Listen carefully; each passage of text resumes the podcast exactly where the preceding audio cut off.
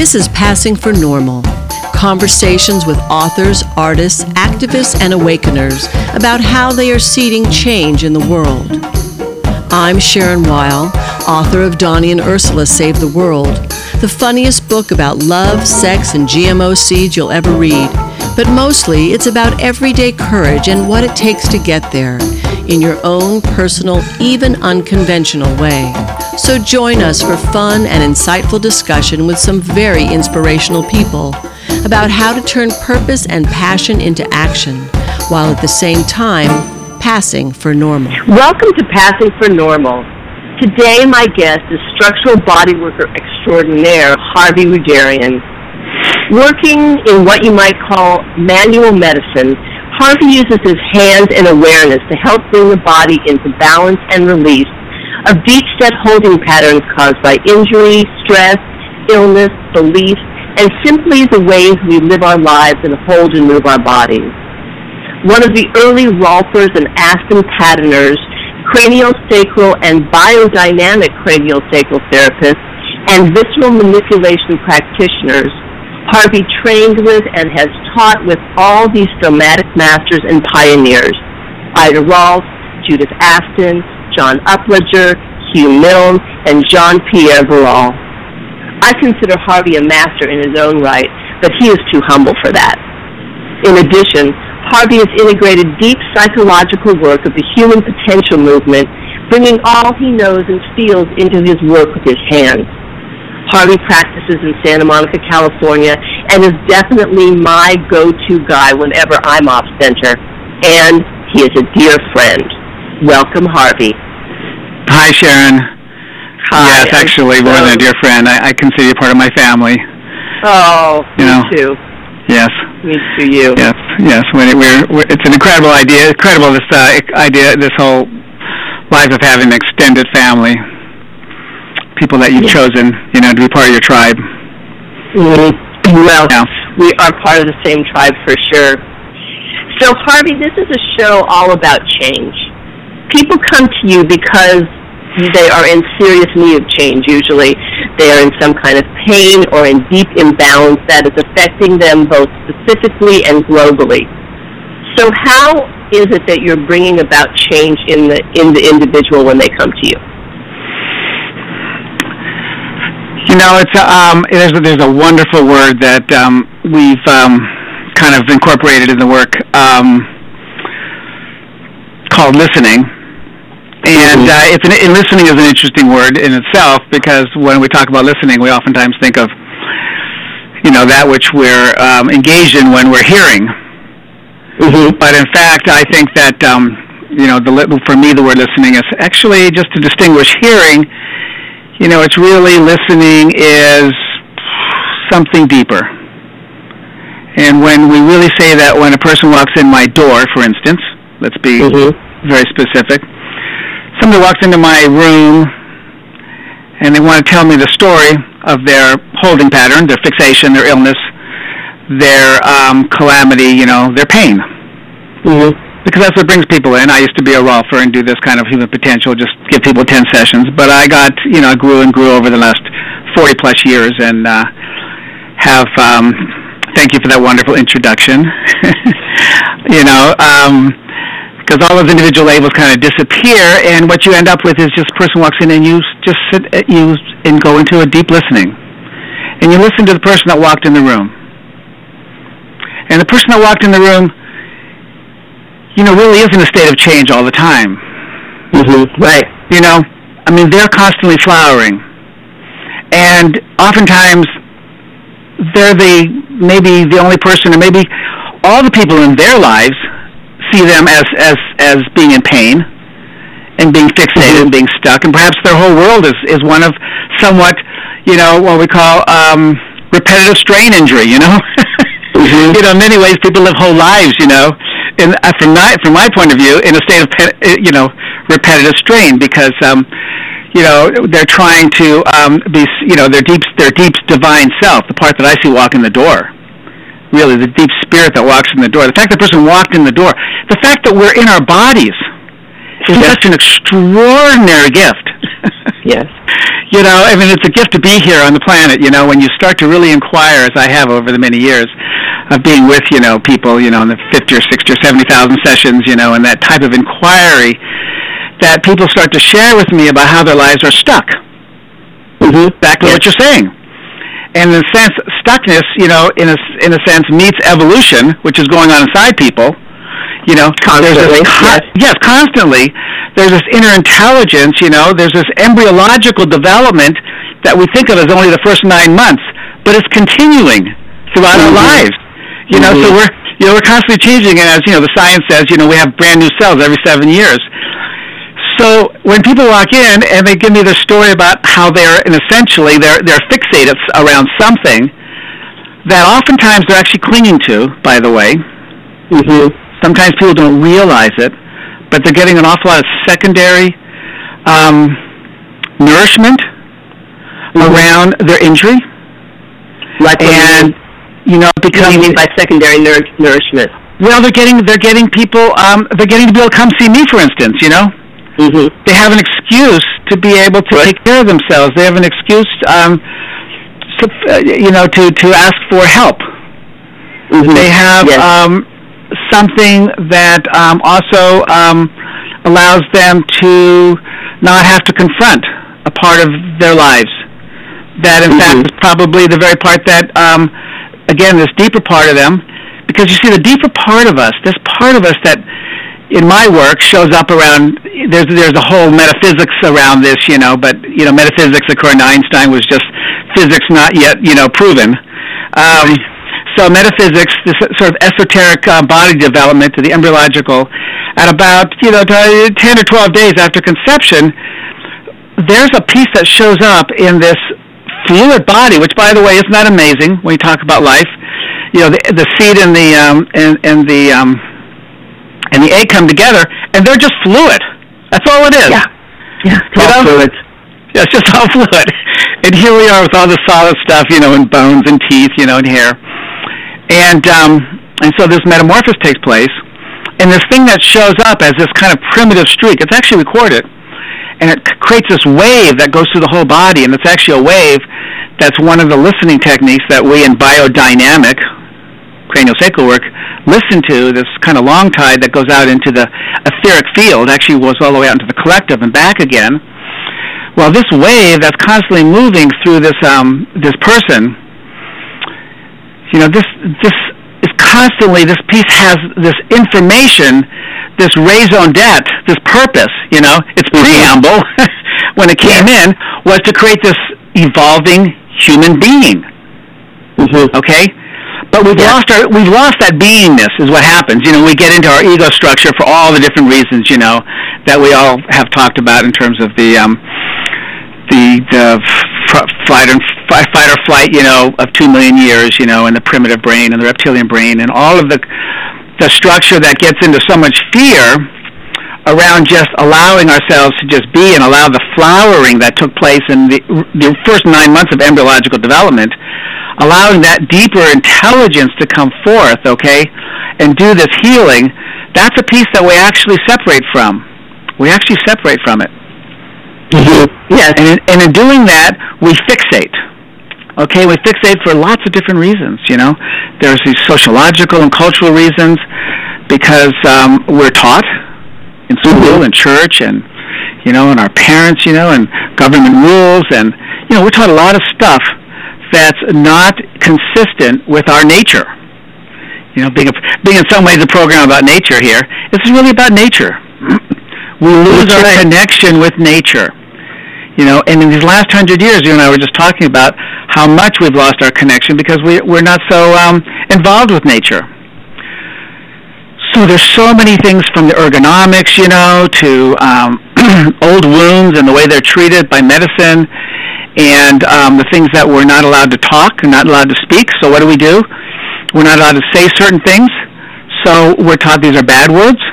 You know, as parents we know. Or bad, or bad thoughts. Or bad thoughts. So if you have bad thoughts, you try to suppress those thoughts because somebody told you those thoughts are bad. What an interesting idea that we should be, you know, such a supreme, incredible, divine being that would have something bad, you know. We, that, there's a, that there's even a badness, you know, and it's always fascinated me that church has badness. How, if God is everything, you know, how can we have badness, you know? But um, and God is everything, by the way. I agree with that. I just don't agree with the badness. Um, although I do agree that there are there are fixations and wounds that we collect from trying to fit into uh, images and um, and high heels. yes. and lots of makeup and ergonomics. Um, and images of what it means to be a man, what it means to be a woman, and those things that we try to fit into oftentimes demand us to go into a holding pattern. Okay. A holding pattern in the body. Can you describe what you mean by a holding pattern?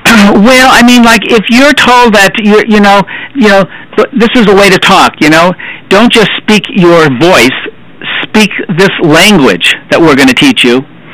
Yes. Then, in order for something not to come out that wants to come out, you know, you need to do certain things tighten up your diaphragm. Mm-hmm. Here's one because when we breathe, when we talk, we breathe. So right. we have to tighten up our diaphragm, not just our respiratory diaphragm, but you know our pelvic diaphragm. Mm-hmm. Because as as Richard, you know, Buteyko, you know, when you breathe, all your diaphragms have to work all the way down, you know, yes. all the way down and all the way back up. So we have these diaphragms, you know, and by the way, you know, a lot of indigenous cultures have come to recognize these as different power centers.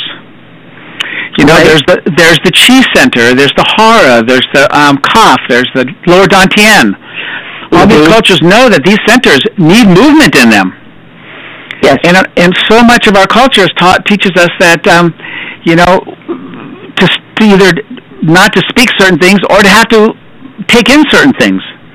Yeah. if you have to take in things, you have to swallow them and they have to go right. down through your esophagus and into your stomach and down to your digestion. And all the time, you know, we all, many of us, you know, certainly you and I, you know, coming from the uh, the '60s generation, those early the, the baby boomers. Although I have to say, some of the new kids I meet are just amazing. You know, just amazing. Being raised by some of the the old counterculture parents, you know, like us. Yes, right. Yes, okay. You know, our kids. But um, you know, we um, we very much, you know, had a, had the '60s revolution where we started to question all these things, question things uh, that we were taught. Extraordinary time, and um, and we started to say no, you know, to these things. But still, you know, they get down inside there, and the only way to keep them there is to actually tighten those organs. By the way, yeah. So the uh-huh. so the metaphoric piece of that's something that over has is kind of overwhelming. This this piece you're telling me, you know, about so and so just literally abusing somebody like that is so is so much I can't I can't swallow it. Okay. Mm-hmm. I can't yeah. swallow it. So I'm going to clench my TMJ. I'm going to tighten around my throat. And I'm going to do everything, you know, my my hiato, you know, and my stomach is going to have to shorten up. We do all yes. these things to close off things to get in, as well as things to come back. Okay? Right, things we don't want to come out. Things that we're told not to let come out. Mm-hmm. The things that we right. can't necessarily express because, you know, it's not safe. In a lot right. of in a lot of places, you know, I raised my child to feel very safe, and it's extraordinary, you know, what it, what it looks like when a child really gets to grow up, you know, and also the difficulty she had when she was going through high school when she was with a lot of other families. We've talked about this. Um, yes that had a different attitude toward what it means to live your life as a poet, to live your life as an artist, to also be respectful to other people and the, li- the lives they're living, but to expect that kind of same kind of respect and have the same kind of opportunity to allow what we say in the biodynamic world, world, you know, um, and and, way back at the embryological moment, you know, of um, of development, potential. Okay, that deep place of potential. Yes. Where actually you you don't have you're not you're, it's not that you're not moving. It's not that you're stuck, but there's a stillness. Mm-hmm. There's a deep stillness, and that deep stillness in all of life is like the Big Bang. You know, there was a moment of stillness out of which potential came out and life began, and that's actually an opportunity in healing work at every moment of our lives. Mm-hmm. And one of the things that um, deep listening is really about. Is about deeply listening to a person's story, even if they're coming in and talking to you about how they're stuck, and you're thinking, oh golly, you know, that's just stuff you bought into, you know. But as a practitioner or as yourself, you know, as a as a um, and you're quite a healer, um, as just a just a human being, even the ability to sit there and really listen without judgment, you know, without without opinion, without right or wrong, without um, doubt, you know, without change. Well, and this is one of the things that I wanted to ask you because you are so highly trained. You are so highly skilled in looking at the body. You know, someone walks into to your room and you see you can see from all your training exactly how they hold themselves, what their patterns are. You probably could tell them what their occupation is, how they think based on what you see. And yet, when someone sits down with you, you are open and without judgment to what is the healing that needs to take place. Where is the movement going to come? You are open in that moment. How do you do that? Well, I, I have to say that a lot of, of course, comes from my own, you know, as most healers, right here. yes. most people who are into the building community, you know, most of us who are in one way or another healing the planet. You know, heal, in my case, one body at a time, and I must say I have this incredible gratitude for what I do and for the people I get to see mm-hmm. who are like yourselves doing this incredible world work out there. So um, people say, "So do you still work in politics?" Which I used to do. I say, "No, but I get to work on all the people who work in politics." right. So, so that's why that's, where, that's, where, that's where I ended up. Who knew? I who knew? You know? yeah. Just mm-hmm. following my bliss, and this is where I ended up. Um, and um, or my passion, really. Um, and um, you know, Michelangelo said, you know, when he looked at the, the marble and people asked him, you know, how did you see that? How did how did you know? You know, to to to um, to to to take. How did you? How could you do that? How could you chip all those pieces away so perfectly? And he said, you know, I, I actually didn't. I didn't see the pieces. I saw the David. Mm-hmm. And then I just got rid of all the stuff that was, you know, that was, you know, that was seemed to be interfering. Yes. And you know, then my own life, that's sort of what came up. Everything that kept coming up and interfering and sort of was intimidating was was I found scary. Um, but I come from this, you know, the '60s, you know, where we had a chance, literally, to stand up for what we believed in against the war and step step out, which I did in a big way, into a major commitment that you know most parents you know disown their kids for. You know, we we fought against the government and we didn't fight just because um, we were upset with, with with our parents or anything. We were fought, we were upset because we were being told, you know, to do something that was so extremely we felt unjust, and we had to dig down and say we feel it's unjust when this whole government and everything we learned said no, this is just. And that's mm-hmm. quite a voice. That's quite a voice to discover. So that's how I sort of began, you know, actually breaking out of my own molding, right? Yeah. And when you start breaking out at things that you really believe in, and boy, I wish there were things today, you know, that really pulled on people because there are things out there that are pulling, you know. Yes. And um, and I wish that they uh, that people, you know, sh- sh- you know, shoes would be, start stepping in it, you know. but we were um, anyway. Um, uh, I think that um, when people walk in and you reach a place as a practitioner, as a human being, where you accept so deeply a person's, you know, a, a person's divinity, you might say, yes. a, a person's actual health. I like to say mm-hmm. when a person walked in, and I teach this all the time, you know, because I teach a lot of I teach organ work. But when I teach organ work, I teach that the really the holding patterns in the organs, you know, are not just the um, the the the pathology that we learn in, in medicine, which I also teach. Yes.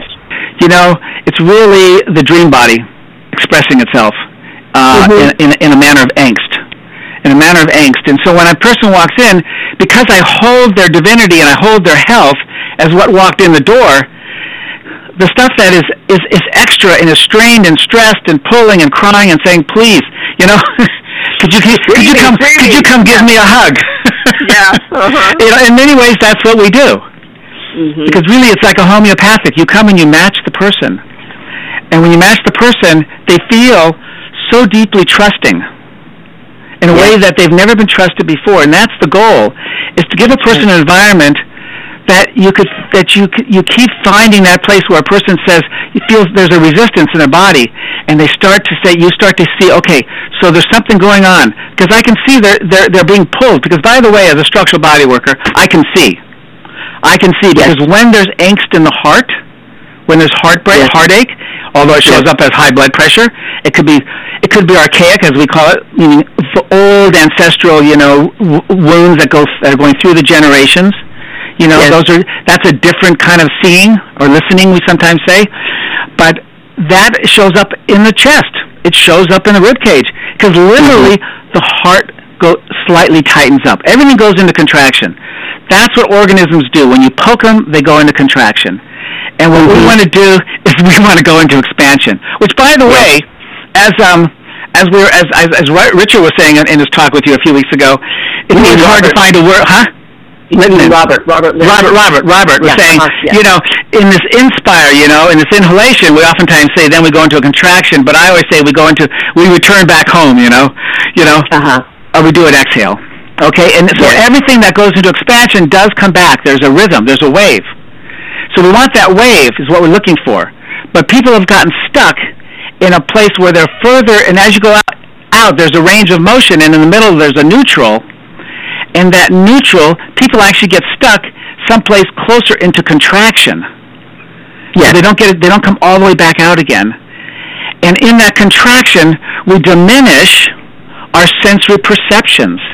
And we diminish them depending either down in our lower dantian, you know, in our whole digestive system. So the whole digestive system, some people are more prone to taking things in and seeing it as not digestible.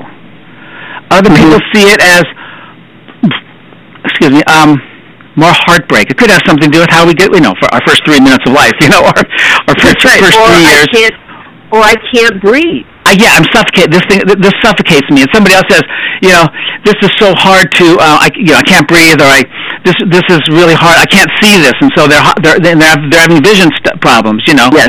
And right. somebody else, you know, is, oh, boy, this is too much. I, I, I just can't hear this anymore. Okay, so they're getting auditory stuff and they're getting stuff strains right. down the back of their neck. Okay, so all of these things show up as strains in the body and strains in the organ systems. Okay, it's almost right. like each of these organs, you know, in our body have their own voice. All of our senses mm. have their own voice. Mm.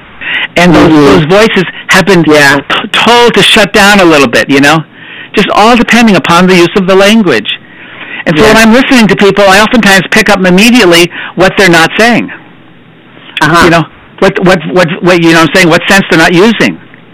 Which yes. part of themselves they're not talking about. Mm-hmm. Which they really should be, you know. yes. yes. Or which part of themselves they keep talking about, okay? And this is all this is all taking place while you have your hands on them, while you are doing deep tissue work, while you are holding holding them gently to listen to what you call the tides of the body. I just want you to say a little bit about what you're actually doing when yeah. you're listening. Yeah, very good. You know what? What I found, I had this um, experience recently at somebody's 60th birthday party, and I walked up to them, and I was standing next to them, and I said hi. You know, you know, we met many years ago back at so and so's um, party. This person. Um, it was their brother or something, and I, I and, and about five or ten minutes after the conversation, he looked up and he says, "So you're in the healing profession, aren't you?" I said, "Yeah." He says, "Because I'm feeling so much better since you walked over here. Thank you." you know, and I just was, oh, you know, because I made I made time for him, and when a person lays down on a table, it's so intimate that not only am I listening to them, but I'm actually, you know, sure, you know, surely they come and they're paying me, but the way that I, I, I, I hold a person is I really try to hold their entire being, you know, as, as something that's so sacred that people pick that up.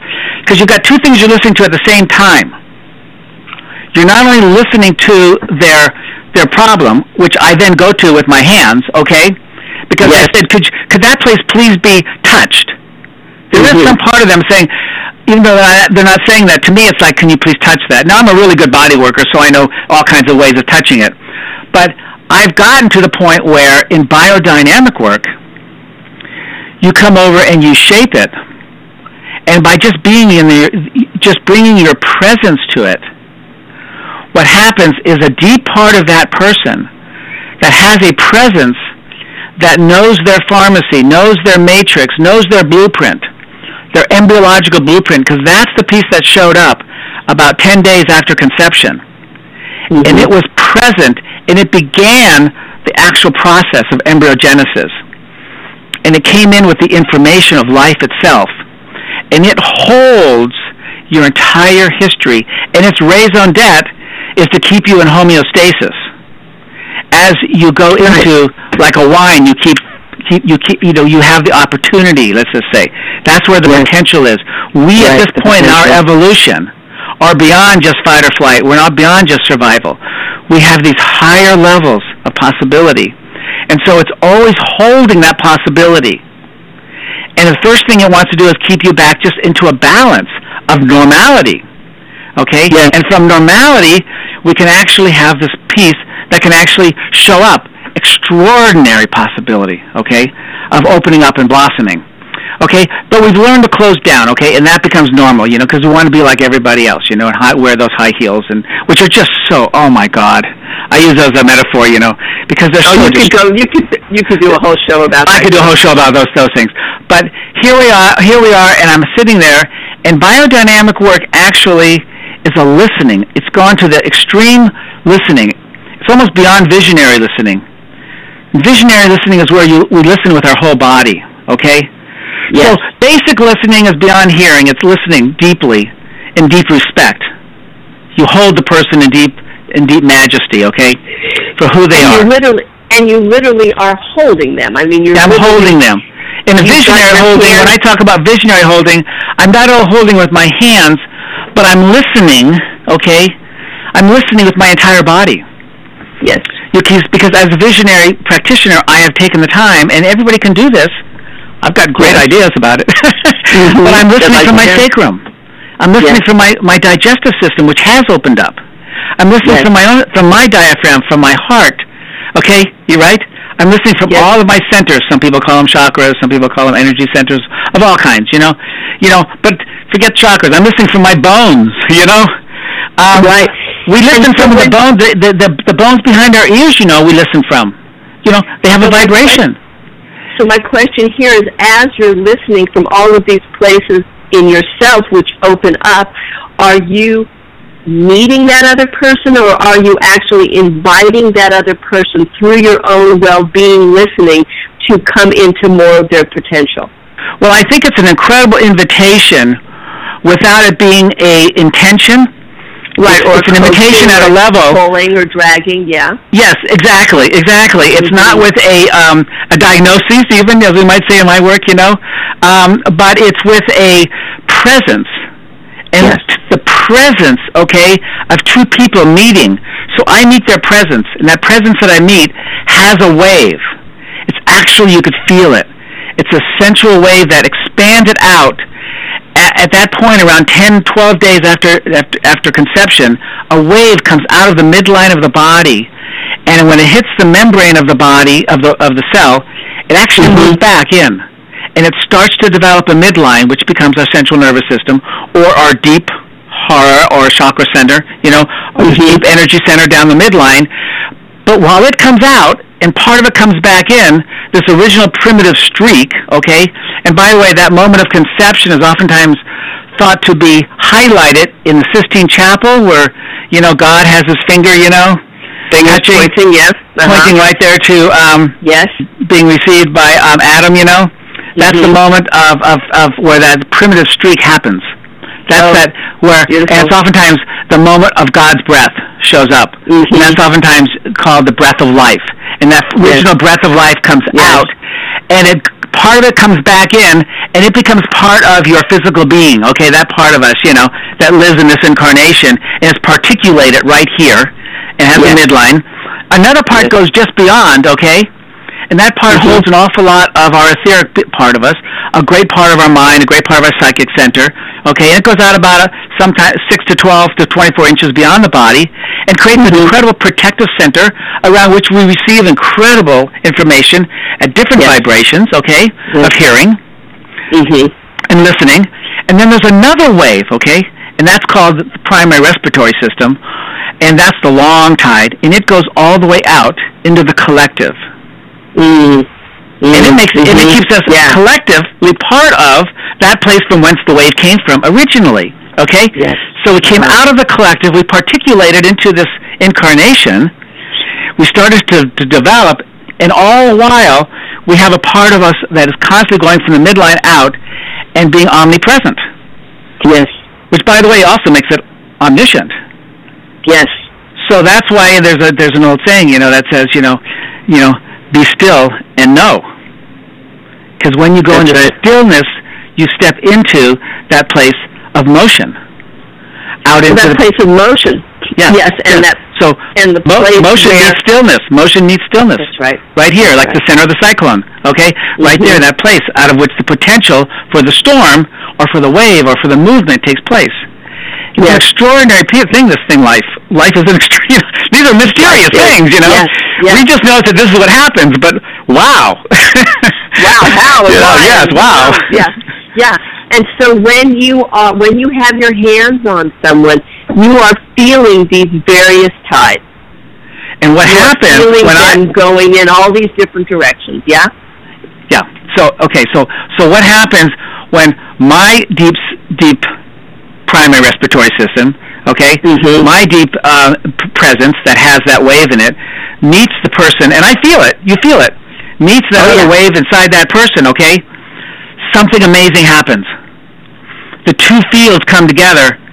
And one of the things that happens on a physical level is it is the way I, the way I say it is that it, it it creates an ignition. First of all, it ignites back into that person an, a new opportunity to to reassess, to redigest, to reevaluate some of those moments in that body's history that got overwhelmed and got took on a wound that was too much to take in within the consciousness at that moment. So it got pushed into the unconscious, mm-hmm. around which the physical body wrapped and contracted. Mm. So interestingly, not only in the physical body, but energetically, we call it sometimes an energy cyst or an inertial fulcrum, around which part of that person is now their energetic field, their electromagnetic field, has to create a secondary field to hold that hologram in the mm-hmm. unconscious yes. of, a, of a past history that keeps that person in some ways from none, number one being able to use all their energy for the moment because part of it's yes. being used to um, sort of um, stabilize, maintain, maintain yes, and stabilize. Mm-hmm. Um, but another part of it is um, distracting. It's really distracting. You get enough of those, you start getting chronic fatigue. Mm-hmm. And the bo- the human being wants to bring those back out and get another chance to take a look at it. But mm-hmm. it got mm-hmm. overwhelmed. Sometimes it's just mm-hmm. overwhelming. You know, something yes. hits you too hard, physically, emotionally, repetitively, you know, uh, oppressively, you know, mm-hmm. yes, to the course. to the point, you know, yes, oppressively, right, to where you start, you literally, lose your spirit. You and, and you, you know that spirit, which is a little different than this energy, you know, starts to diminish but this piece, this piece we call the long tide, actually never gets diminished because it's sourcing itself from the collective. Yes, right. You see, right? Isn't that incredible? And when two when two people show up together, that's what that's saying. When when two people, you know, really show up to listen to each other, yes. you know, mm-hmm. this third thing happens. This third thing that shows up. It's it's it's it's it's a, it's an alchemy, mm. pure alchemy, Beautiful. and yes. transmutation is the word. You know, we talk about transformation and transformation and transformation. And sometimes it takes several things that I, which I call transformation. You need to do a lot of work on yourself for something to actually transmute. So you have actually untethered or un, you know, unwrapped some of the content, you know, in either with your SE practitioner, you know, your Jungian practitioner, um, some of your just your, your radical therapy work, you know, your just out there in the world stuff, you know of, yes. of, of inquiry. You know, your deep mm-hmm. inquiry of one kind or another. And I come along without, and I'm so full of gratitude because I have people like yourself. People have done all those, done that work for the last 40 years. I mean, incredible. We have such a generation now, okay, yes, of people that, um, you know, have really done a lot of work. It's amazing. And I think that this collective, sometimes when I, so like I'm giving you a session, you know, and I go, whoa, there's, here's a, here, do, do you mind? You know. No, go ahead. No. So we were doing this session, you and I. yes. oh my gosh. Oh my gosh. We were doing this session, and when I'm doing these sessions, okay. So when that happens, when this third thing starts to show up, when you drop down into that field, you step Yes. out of your ego structure. Mhm. You know, you step out of you know your sense of presence in time and space, and you go into this akashic field. Okay, Yes. this collective field. You actually go there. You know, people say to me sometimes, "My God, Harvey, you know that's like taking ayahuasca." That's what people talk about these days. but uh, you know, 40 years ago, people talked about you know that's like LSD. But um, you know, people say, "Wow, you know that was," and tell me all kinds of stories. Well, when I was working with you, I had an image. I had this amazing image of I was suddenly in a spaceship. That's right. I was in the spaceship, and I saw this panel, this this this electronic panel, and there was this button blinking. I mean, you know, I mean, I wasn't in the room. We weren't doing a session. I, you know, I was somewhere else, you know, completely in another dimension. I was in there, and this and this thing was blinking, and I just picked up my hand and I touched this blinking button. Yeah. Do you want to say what happened?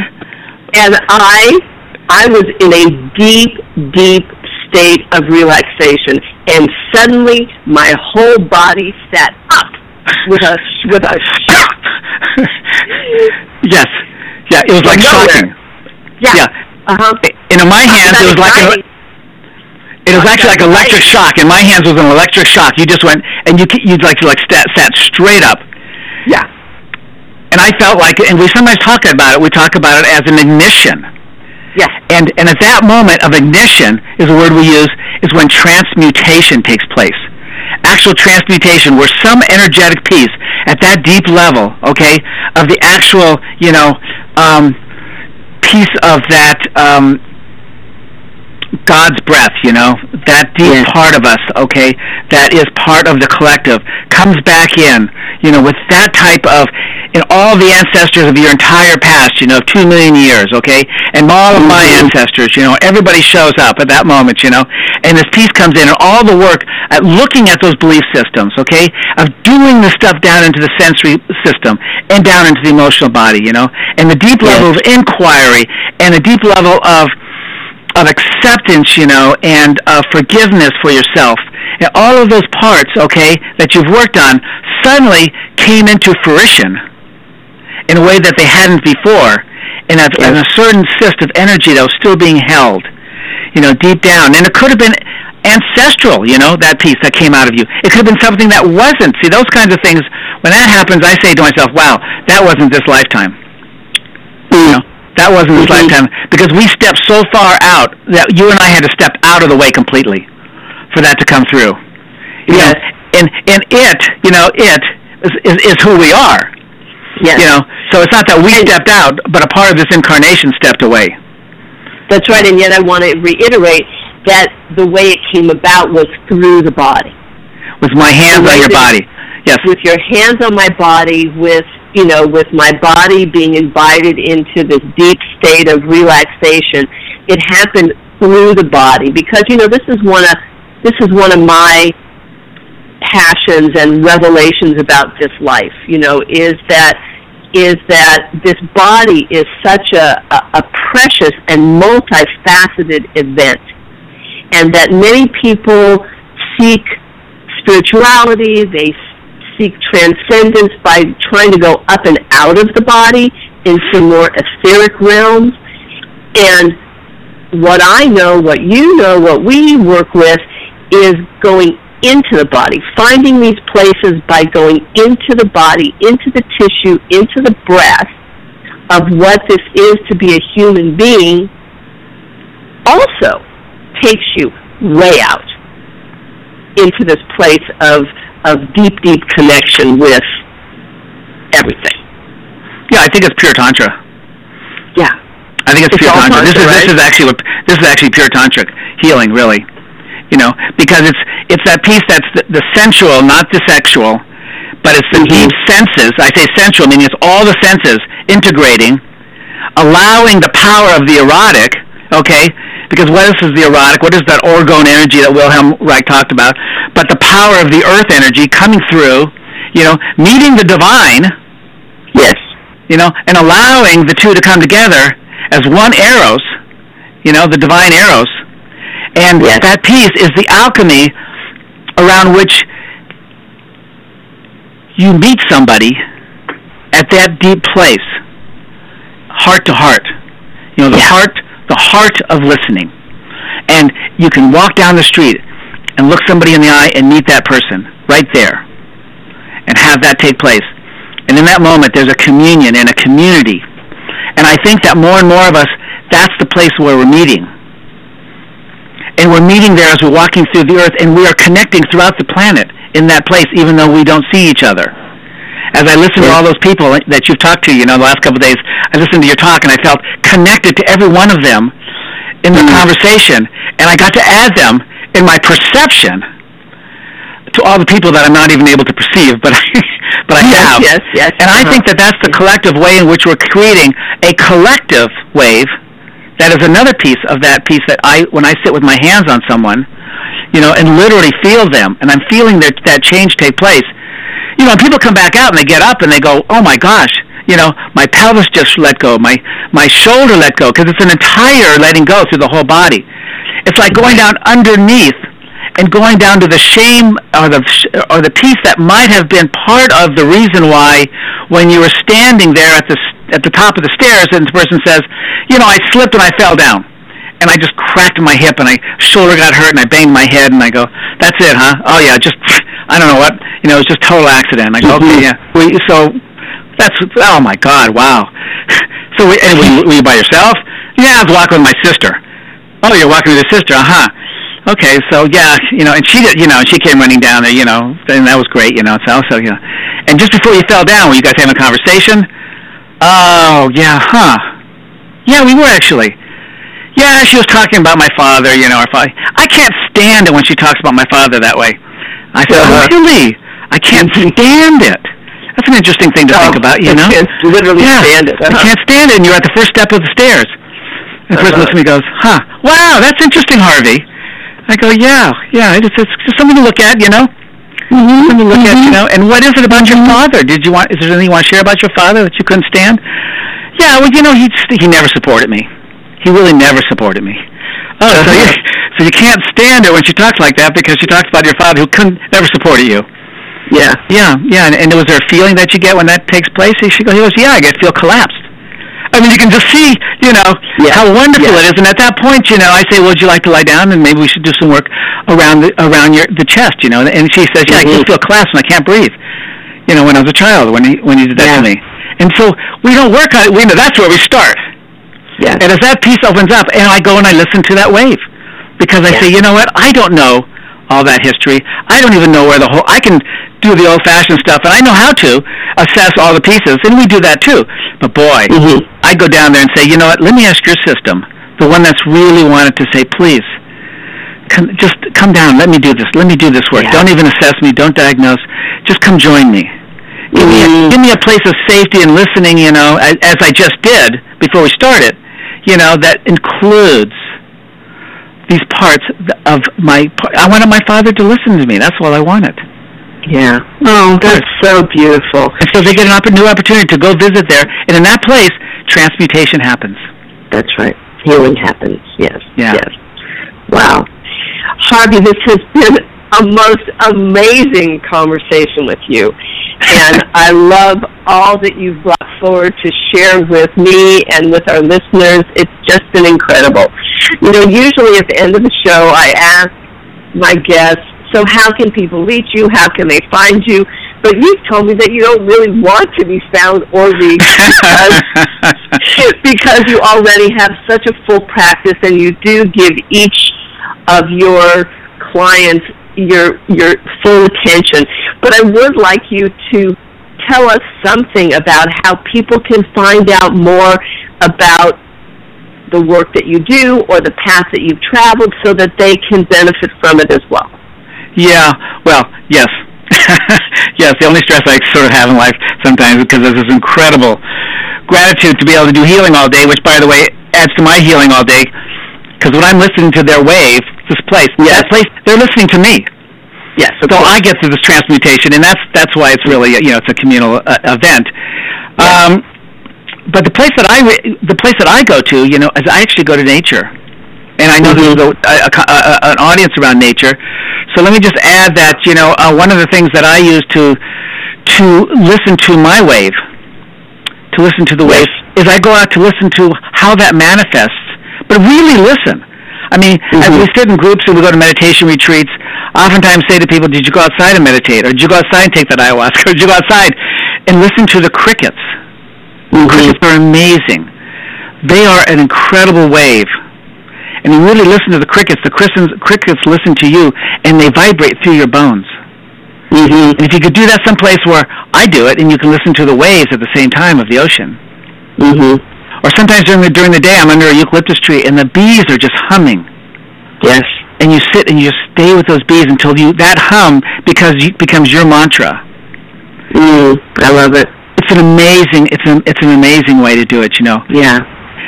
So finding really deep people, people in this field, you know, people in this biodynamic, it's called biodynamic craniosacral. People who have found biodynamic work are people who Yes. have usually traveled, and they're very interesting, wonderful, deep people. You know, a lot of continue, there are conti- a lot of them have done continuum. Yes. There are a number of people who, if you go to continuum and biodynamic, you'll probably in Rolfing, there's some people who have done those three things. Wow, we, we know some Wow. of those wonderful women and men. Yes, yes, uh-huh. and there's some people, um, uh, some Aston patterners. You know, Judith Aston, one of my finest teachers, really introduced me first to the whole field of listening. You know, Mhm. the, you know the tenderness and the the exactness and the you know the grace in which you know she touched bodies and teaches, and the people who then gravitate to her are people who say, "Oh, yes, that's the place. That's the evolution of the work that I want to spend time." You know, um, and oftentimes you get your ass kicked when you go study this stuff because Mhm. you get, you're right up against your stuff. And these Oh, teachers yeah. are amazing. And you know, these teachers, Ida Rolf, Judith Aston, wow. You know, John Upledger. You know, these are you know. And Hugh Milne, Milne Institute, to actually go take a training if anybody's interested in actually doing a visionary training. It's called Visionary Cranial Sacral, but Hugh Milne teaches a visionary course around which you learn cranial work that you may just make a part of your life. Probably, I'll bet Mhm. fewer people than not just take the work back into their lives because it's such a Uh-huh. wonderful visionary training. He's a very Mhm. deep soul. I met him in in India at an ashram. You know, Yeah. you know, you know. We both had long hair and we're wearing robes and Yeah. malas back in 1975. And then we, I ran back into him. You know, I said, "So Hugh Milne, you look just like." and they went, oh, "Wow, okay." Yes. Wow. Yeah. So that's uh, you know people in this field we run we run into each other over the years. You know, it's a culture. Mm. It's, it's a tribe. It's Yes, incredible. it is a but that's what I would suggest. That's what I would suggest. You know, people who have these kind of dual trainings. You know, like I say, Rolfing and biodynamic because it's a it's another level deep. You know, but um, Aston patterning and, and Rolfing and biodynamic, visionary craniosacral. Um, I I think somatic you know, uh, SE work, somatic Mhm, experiencing. I think the work of Yes. Peter Levine is extraordinary. Yes. You know, and the people who've been doing it now for a while. All these works, you know, you learn. You have to practice. You know, you step out, you know, and slowly they come in and they become deeply intuitive because they change you so drastically as a practitioner. And pretty soon you open up senses that you had no idea. You said, "Boy, I wonder if this." You don't. You didn't even have the questions. You know, you Yes. had to know about the exploration. But Of course. when I, when I discovered biodynamic work, I would say that I I discovered a piece that completed my entire healing journey Mhm. around which I could then just drop deeper and deeper. Because where Right. else do you go when you finally just come back to just listening and just the presence itself? Just you Mhm. discover that pr- two presences coming together creates a dynamic that creates a transmutation. Yeah. Amazing. Yeah. Who would have ever? Who would have ever? Who would have thunk? Who would have? Who Who would have thunk? Yes. Well, Harvey, thank you so much. You Yes. are indeed passing for normal, and um, Oh, as am. I. Thank you so much for being part of my tribe, for being part of my show, and um, I look forward to more. Yes. Thank you. Thank you. My love to you and everybody. Okay. Bye. Back at you. Bye. This has been Passing for Normal conversations about seeding change in the world. To find out more about author Sharon Weil, go to passingfornormal.com. That's passing numeral 4 normal.com. Donnie and Ursula Save the World is available in paperback, Kindle, and soon to be an audiobook at donnieandursula.com. So go out and do something brave today. M. Earth and I thank you.